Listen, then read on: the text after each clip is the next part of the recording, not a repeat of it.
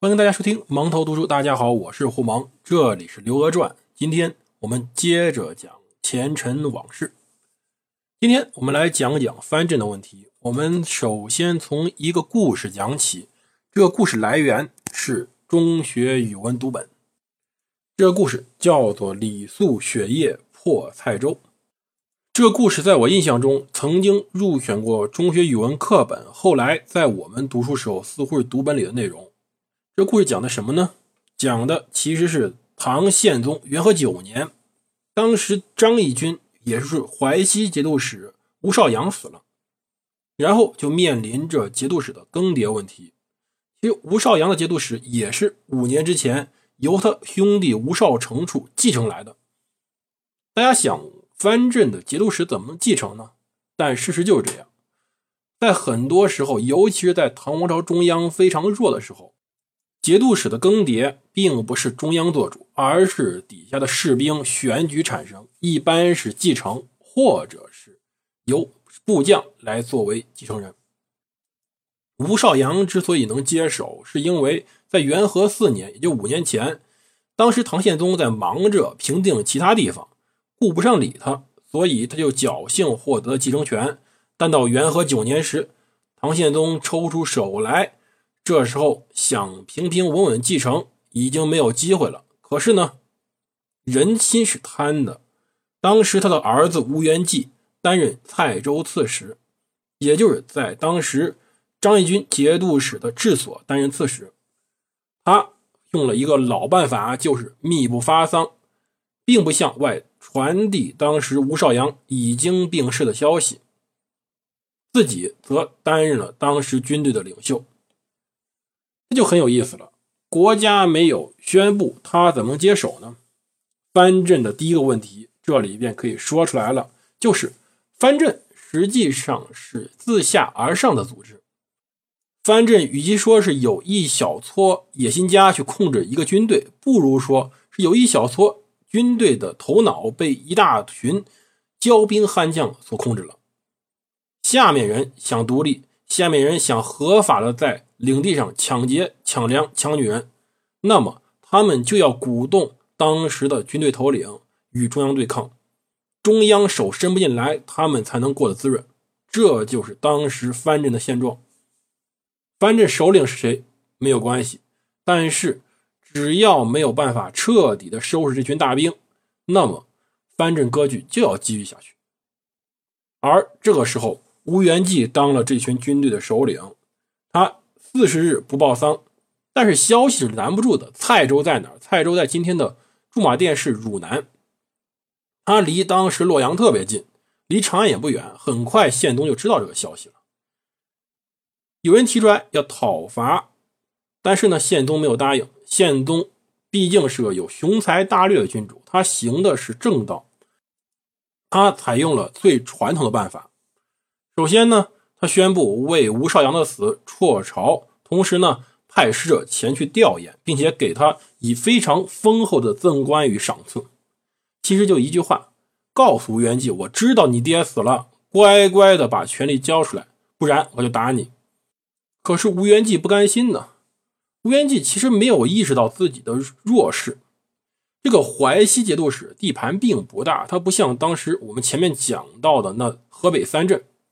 他只有三个州的领地，周围的那些节度使全部都是亲唐王朝的或者亲中央的。他反叛没有任何前途，但他还是反了，赌一把嘛。要说，其实，在宪宗治理下，唐王朝的军队依然不怎么管用，打了好几年都没有平定当时吴元济的反叛，甚至在吴元济反叛时，北方的平卢节度使李师道。承德节度使王承宗也同时反叛了，他们竟然给宪宗上书说不要平定吴元济，但这就是个认识问题。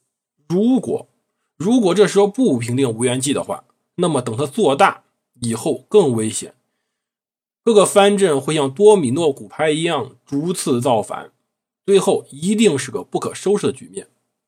所以宪宗下大力气去平定他，可是将帅不行。甚至有的将领、主帅，比如当时一个主帅叫袁资，要主动跟吴元济求和，以求得平安，这怎么行呢？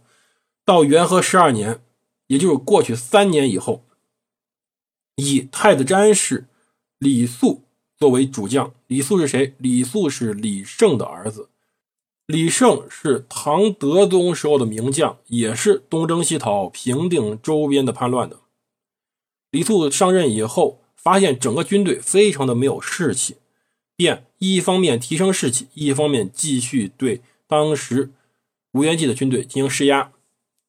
战争结果基本上是五五开，有胜有败。但是李肃做到一点，便是对所有伏兵亲自接见，问清楚当时蔡州这城内是什么情况，当时兵力是怎么布置的，周边的地形怎么样。就是说，在随后的一年时间。李肃掌握了几乎所有的军事情报。经过了快一年的战战和和，到十月初八时，李肃安排了偷袭计划。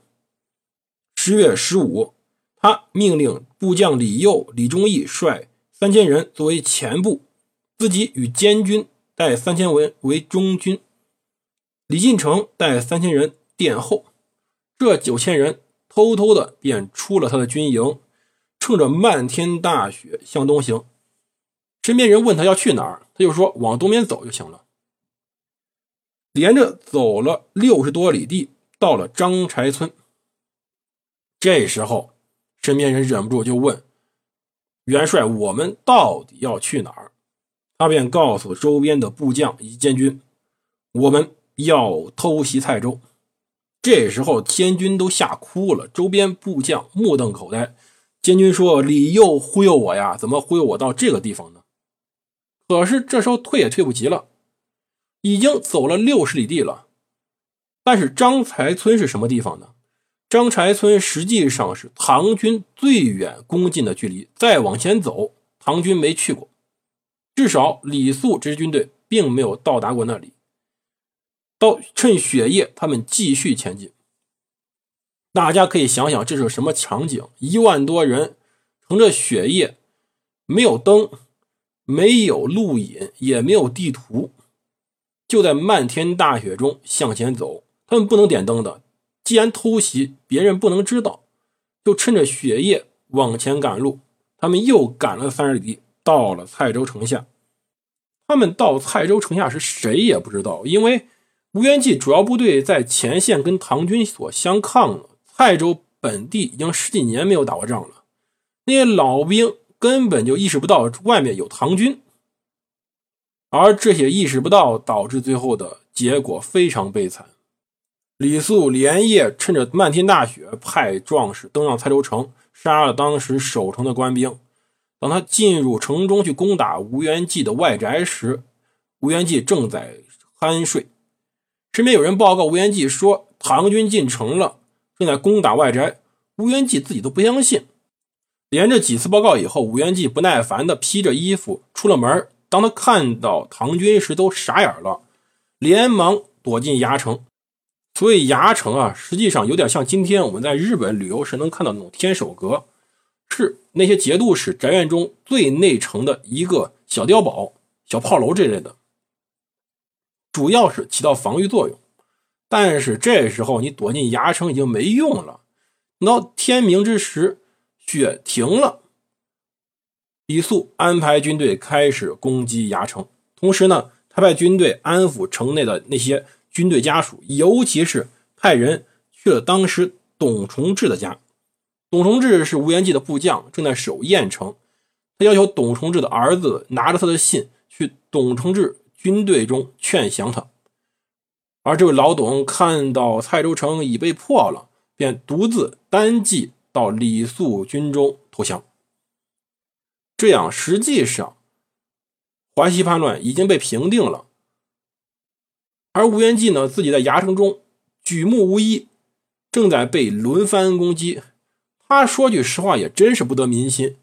在攻击牙城、烧南门时，当地老百姓甚至主动背着柴火去给。李肃军队送去，可见这个军头真是在蔡州不得人心呐。最后吴元济投降，而李肃把他装进一个囚车送到了长安。就此，淮西算是平定了。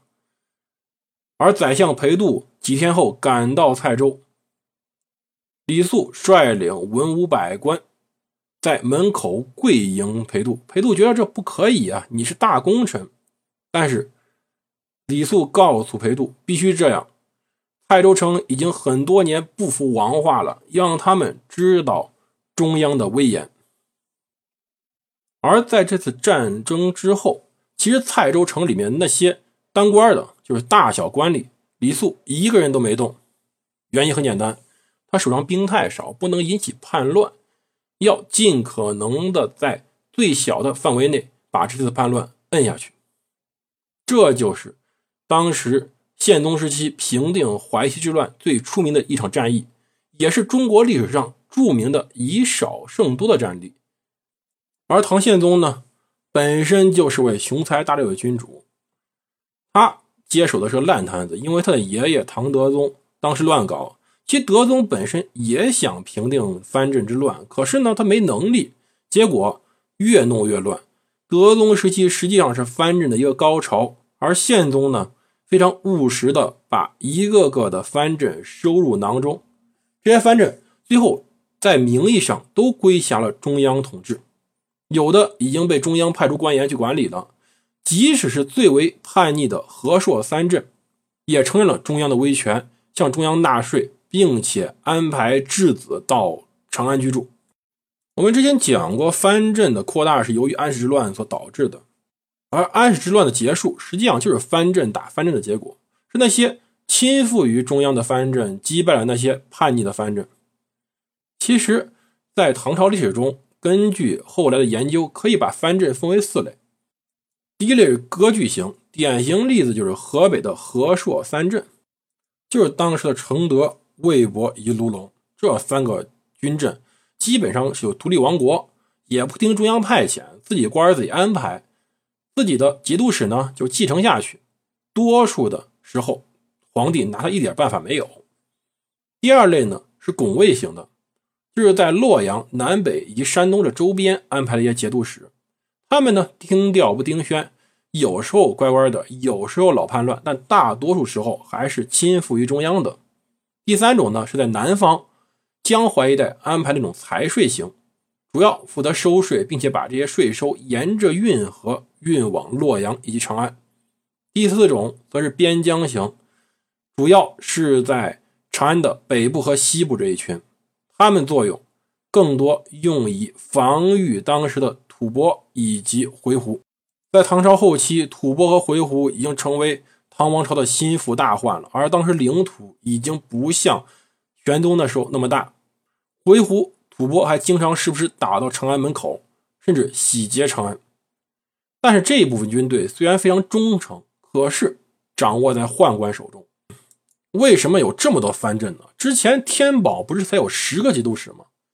原因很简单，中央的权力进一步的萎缩，他的权威没有了，所以想统治这么大帝国，只有一个办法，把权力下放。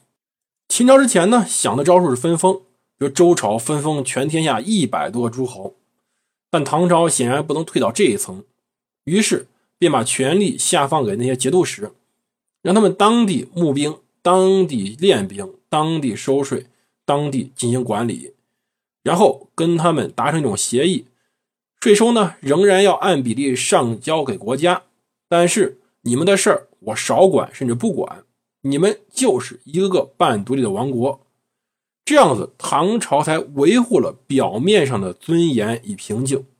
所以我们要明白，藩镇的存在实际上是维护了唐王朝的统治，而不是削弱他统治。是由于唐王朝本身实力过于衰弱，才导致藩镇的这么大规模出现。到唐宪宗时期呢，这个朝廷终于体面点了，开始逐步收权。宪宗一生终于把全国表面上统一起来，可是只是表面上。由于当时制度缺陷，他也没办法把藩镇给撤掉，只能维持一个非常有尊严的政府。我说尊严。是这皇帝下令，下面人还是听的。那么没有尊严什么样子呢？就是皇帝的命令出不了关中，到不了洛阳，洛阳之外基本上就不是他李家天下了，可能姓田、姓王、姓孙，就是不姓李。可是唐宪宗呢，本来他也不是个十全十美的君主，首先他德位有点不正，他是靠政变上台的，他爹死的也不明不白。其次呢，虽然他平定了各地的叛乱，收复了藩镇，但是在收复藩镇过程中，他还使用了一股力量，一股非常邪恶的力量，便是宦官。宦官本身是他的家奴，可是呢，如果让宦官掌兵权、领兵会怎么样？结果就是以后皇帝的废立宦官说了算，甚至皇帝的死活都由宦官说了算。他本人疑似死于宦官之手，这就是结果。宦官从唐玄宗重用高力士开始，到肃宗时候重用于朝恩率领神策军，到宪宗时期。开始领兵打仗，唐朝后期的宦官之乱就此拉开最为广大的序幕。而另外一个问题呢，宪宗本来虽然是个非常英明的君主，但是他也有问题。大凡这种君主都怕死，到晚年信奉佛教，甚至开始嗑药，吃这种长生不老药吃多了呀，那都是重金属。一个是消短寿命，另外一个人比较狂躁，的死也与他吃药有一定关系。他情绪不太稳定，因此导致身边的人最后把他害死了。最后呢，还有一点点小问题，就是唐宪宗最后由于崇信佛教，比较贪财，而藩镇呢发现一个升官发财的办法，便是我在向皇帝上交。正税，或者说应该交的那些税收的之余，我再把我余下的一些钱交给皇帝，用于他个人享乐。这部分钱叫做献余，交的越多，皇帝越高兴，那么他的地位就越稳固。就此，唐朝后期一种恶性循环出来了。有人上书说，一个藩镇所用度是恒定的，如果他不去克扣军事，不去。祸害老百姓，怎么会有献鱼这种东西呢？可是皇帝想享乐呀，他不听的。即使宪宗这样皇帝都不能免俗，那么后面几个昏庸的皇帝呢，更是这样。那么这些克扣当地老百姓、克扣当地士兵的结果是什么？自然是造反。就此，唐朝末年开始了大大小小的兵变，直到最后引发了一次泼天大祸，叫做。黄巢大起义。